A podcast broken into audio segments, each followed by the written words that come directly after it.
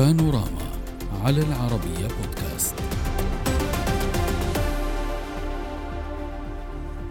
بعد أن كررت إيران رغبتها في عودة العلاقات مع مصر في مناسبات عدة ردت القاهرة بالإقرار بالتواصل وعدم الممانعة لاستئناف العلاقات الثنائية بين البلدين على أساس الاحترام المتبادل وعدم التدخل في الشؤون الداخلية الرغبة بعودة العلاقات جاءت بعد تبادل مسؤولين مصريين وإيرانيين إشارات متزامنة حول ملف تطوير العلاقات بين القاهرة وطهران. المتحدث باسم الخارجية المصرية أحمد أبو زيد أكد أن التواصل والتفاعل مع إيران موجود دائما ولم ينقطع في أي مرحلة من المراحل مشيرا إلى أن مصر حريصة على الدوام على أن يكون التفاعل الإيراني مع الإقليم تفاعلا إيجابيا وبأن يحترم سيادة الدول وإرادة الشعوب. بينما كرر وزير الخارجية الإيراني حسين أمير عبد اللهيان التأكيد على عدم وجود أي قيود على التنمية الشاملة للتعاون مع مصر في كافة المجالات. كما قال وزير الخارجية الإيراني قال إن سوريا كانت أول نقطة للتعاون المشترك مع مصر وأن طهران بدأت بالفعل المحادثات الأمنية مع القاهرة مشيرا إلى أن نهج الرئيس المصري عبد الفتاح السيسي كما قال وزير الخارجية الإيراني في سوريا كان يهدف دائما إلى محاربة الإرهاب والتطرف في المنطقة. العلاقات بين مصر وإيران يحكمها ميراث طويل من التوتر والشكوك المتبادلة التي تجعل كل طرف متحفظ في تصريحاته نحو الطرف الآخر ولكن على ما يبدو أن الطرفان آه، نجحا مؤخرا في التوجه نحو انفتاح مستقبلي في العلاقات من خلال دولة عمان التي لعبت دورا في الوساطة لتقريب وجهة النظر فهل اختارت القاهرة وطهران السير على مسار تفاهمات بشكل تدريجي أم ستشهد العلاقات تعزيزا وعودة كاملة في الوقت القريب؟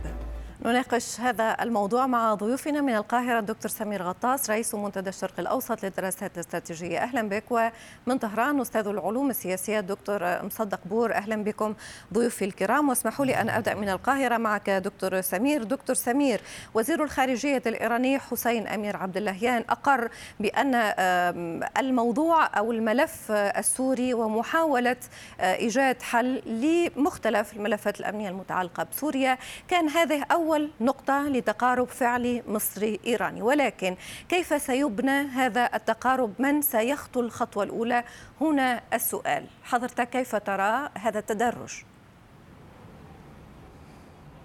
يعني أنا أعتقد أنه مصر تعيد تموضع نفسها في مع محيطها. الأسبوع القادم الرئيس المصري سيكون في تركيا.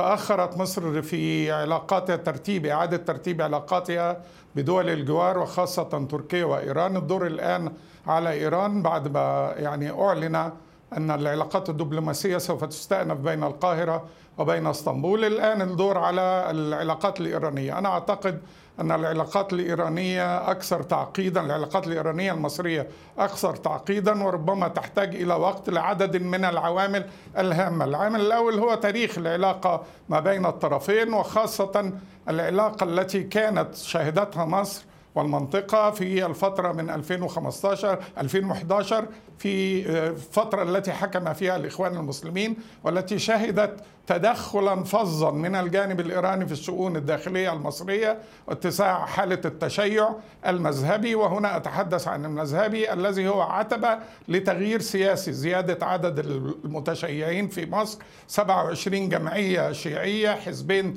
سياسيين أيضا قبلهما كان هناك تدخل من حزب الله الذي يتبع إيران في ما يسمى بخلية حزب الله اللي حكم عليهم ثم تدخلت حماس لإطلاق سراح سامي شهاب الذي هرب إلى آه، آه، أسوان ومنها إلى السودان ومن السودان إلى لبنان. لكن هناك الملف الأصعب الذي أعتقد أنه بدأ الحديث فيه هو الملف الأمني. في الملف الأمني هناك قضايا عديدة عالقة يجب أن تحل اولا. القضية الأولى هي علاقة الإخوان المسلمين حماس بالإخوان المسلمين وهي علاقة قديمة. خامنئي هو أول من ترجم أعمال سيد قطب إلى الفارسية بل نعم. وقررها على الكادر في إيران. العلاقة ما بين الإخوان وبين إيران علاقة يعني آه، موجودة وقائمة وربما تشكل خطرا ما وبالتالي يجب هذا الملف أن يعالج بدقة. المسألة الثانية هي العلاقة بالإرهاب. نعرف أن سيف الدولة رئيس تنظيم القاعدة الآن أو مسؤول تنظيم القاعدة الآن وهو ضابط مصري سابق في القوات المسلحة. أيضا هذا الملف علاقة إيران بالجماعات الإرهابية يجب أن يغلق ويناقش بحكمة وباستطراد وتفصيل حتى يغلق. المسألة الثالثة في الملف الأمني هو علاقة إيران بالجماعات المسلحة في المنطقة كلها. والأهم من ذلك هو علاقة إيران بأمن البحر الأحمر لأن هذه المسألة حيوية وتخص نعم. الأمن القومي المصري. مسألة ربما القبل الأخيرة هي علاقة إيران بالجماعات المسلحة في غزة خاصة حركة الجهاد الإسلامي وحماس. إعادة العلاقات مع إيران تعني أن إيران ستكون على مرمى حجر من العلاقة الموجودة أصلا التي تؤثر فيها إيران بقوة والعلاقة في غزة تؤثر بشكل مباشر على الأمن القومي المصري ولا بد من إعادة ترتيب مجمل هذه العلاقات قبل طيب. أن نتحدث عن انفتاح على أفق سياسي.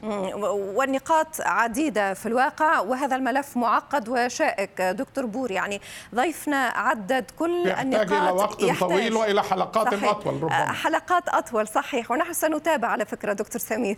سنبقى في متابعة كل هذه التطورات. وحضرتك لخصت تقريبا كل هذه النقاط. بدأت بما أسميته بالتدخل الإيراني في الشأن المصري ومحاولة أن يفرض مذهب جديد على المجتمع المصري وصولا إلى علاقة إيران بحماس أقول كلمة واحدة قبل أن خليني تنتقلي. أقول اسمحي لي بس أقول باختصار لو سمحت لي لأنه ضيفي قبل ما تنتقلي لل... تفضل كلمة واحدة.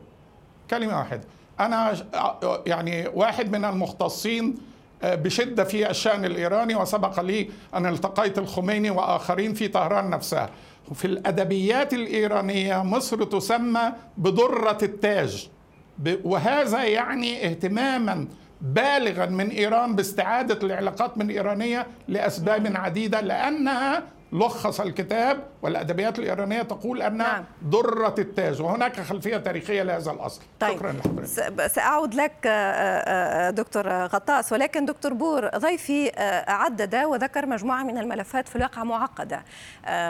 ويمكن تلخيصها في تدخل إيراني في بعض الملفات التي تتمسك بها إيران والتي قد توتر الداخل المصري. هل يمكن لإيران أن تلتزم بعدم التدخل اولا في الشؤون المصرية وكذلك حتى في وضع حد لعلاقاتها مع بعض الجماعات التي قد تمثل لتهديد حدود مصر؟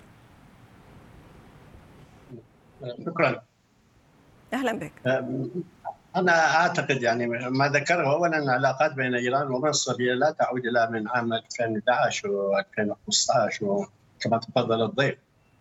هذه العلاقات علاقات تاريخية متجذره قديمة، مصر حضاره عريقه، إيران حضاره عريقه، وكان هناك تصور كان هناك علاقات آه، جدا قوية بين الجانبين.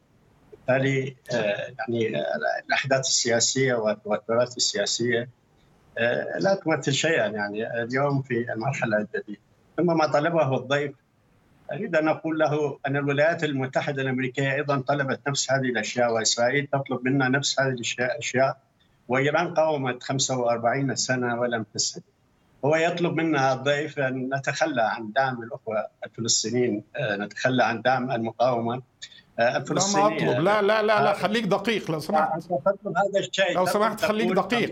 تقول كذا هذا خطأ. أساسا خطأ. يعني إن أنك تطلب آه، كذلك كذا كذا. أنا أعتقد يعني هناك محفزات وهناك محددات. لهذه العلاقة وعلى المحفزات أكثر من هذه المحددات.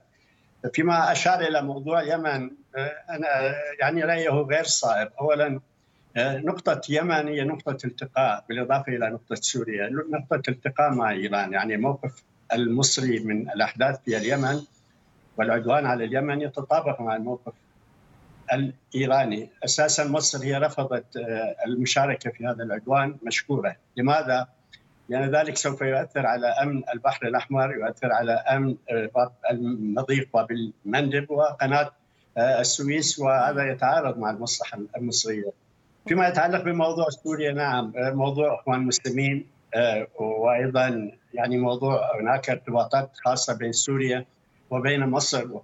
مصالح مشتركة تتعلق بمحاربة الإرهاب، محاربة إخوان المسلمين وإيران أيضا هي تتماشى في نفس هذا السياق. وبالتالي موقف مصر كان مشرفا يعني دعمت المشروع الروسي فيما يتعلق بسوريا وهي أيضا عرضت يعني هي عرضت يعني تفكيك السياده السورية وأيدت بقاء الرئيس الأسد وما إلى ذلك من كل هذه المواقف، أما موقفنا من الاخوان المسلمين أنا أعرف المرحوم يعني مرسي شخصيا يعني عندما جاء إلى طهران أنا نعم. رافقته يعني هو حتى تصور يعني حتى جلب معه قناني مياه مياه معدنية ويقول أنا لا أشرب من ماء إيران مطلقا هو جاء ليسلم يعني رئاسة مؤتمر عدم الانحياز على ما أذكر. حركة عدم كان هناك نعم جاء إلى هنا ويحمل ويضمر مثل هذا الموقف يعني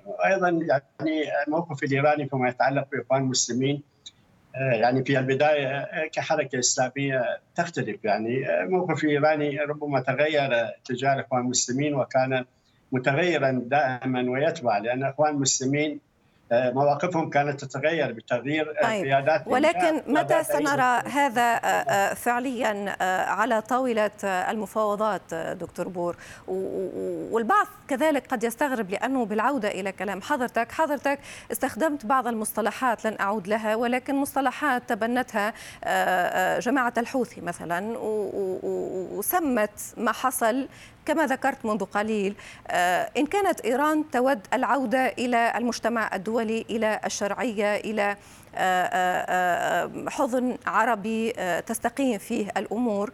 فكيف هكذا يقول ضيفي كذلك منذ قليل كيف تدعم كيف تتواصل مع مجموعات غير نظامية؟ هل هناك نية من إيران ورغبة حقيقية للعودة بتسوية علاقاتها مع الدول وليس مع الجماعات. طبعا إذا سلمنا يعني نقول هذه مجموعات غير نظامية أو مجموعات غير رسمية.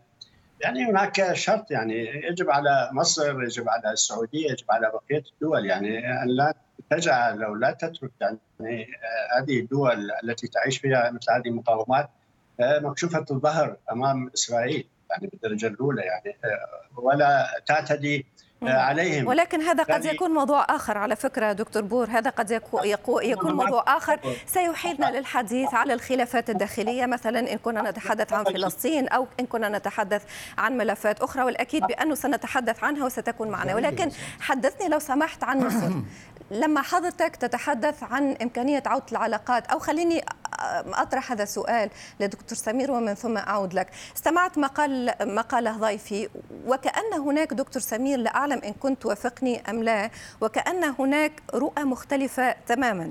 هناك نظرة للواقع نظرة للمواقف من مختلف الملفات مختلفة بين مصر وإيران. كيف ستستقيم الأمور مع اختلاف المصطلحات اختلاف المفاهيم واختلاف الرؤى تجاه ملفات جدا مهمة؟ يعني أنا أعتقد لابد من تسوية هذه الملفات التي أشرت إلى عناوينها لأن كما أشرت هناك ملفات سياسية واقتصادية أخرى غير الملف الأمني لكن الملف الأمني هو مدخل لهذه العلاقة.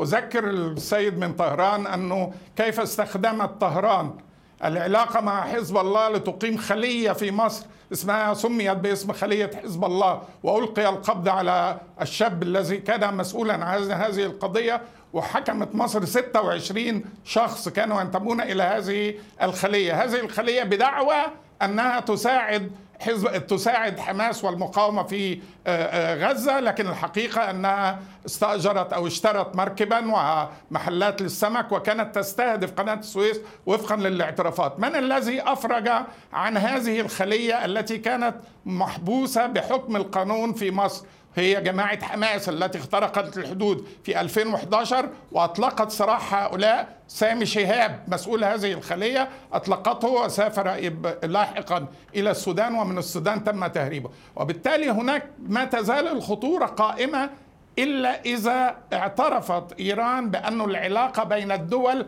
لا تستوجب ولا تفترض استخدام أدوات هي تستخدمها منذ فترة طويلة وفي عدد كبير من الدول. إذا أحصينا الحشد وحزب الله في العراق حزب الله في لبنان الحوثيين في الأردن ومجموعات أخرى من هذه الأدوات.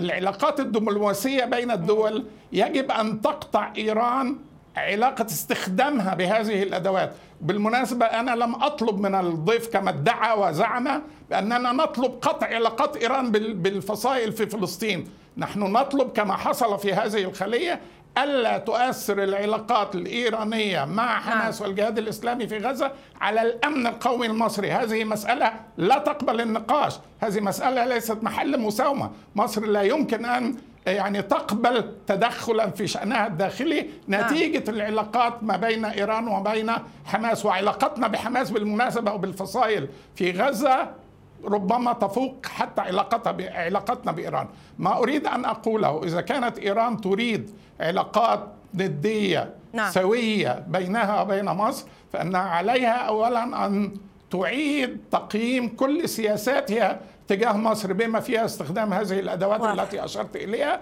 أشرت مثلا إلى القاعدة الموجودة في الآن في إيران وسيف الدولة زعيم هذه القاعدة وكيف تدخل؟ لما صحيح. يقول ما حصلش تدخل خامنئي لاول مرة تحدث باللغة العربية في 2011 في القاهرة وجه خطابا باللغة العربية إلى أحداث داخلية داخل مصر. وهذا أمر مرة أخرى أقول أنه إذا كانت علاقات سوية بين الدولتين فيجب أن تكف إيران نهائيا عن التدخل, عن التدخل في الشؤون الداخلية. طيب وضحت الفكرة دكتور غطاس والأكيد بأننا سنكون في متابعة لهذه التطورات وما سيحدث بخصوص هذا التقارب المصري الإيراني. أود شكركم جزيل. الشكر على المشاركة. من القاهرة دكتور سمير غطاس رئيس منتدى الشرق الأوسط للدراسات الاستراتيجية ومن طهران أستاذ العلوم السياسية الدكتور مصدق بور. شكرا لكما.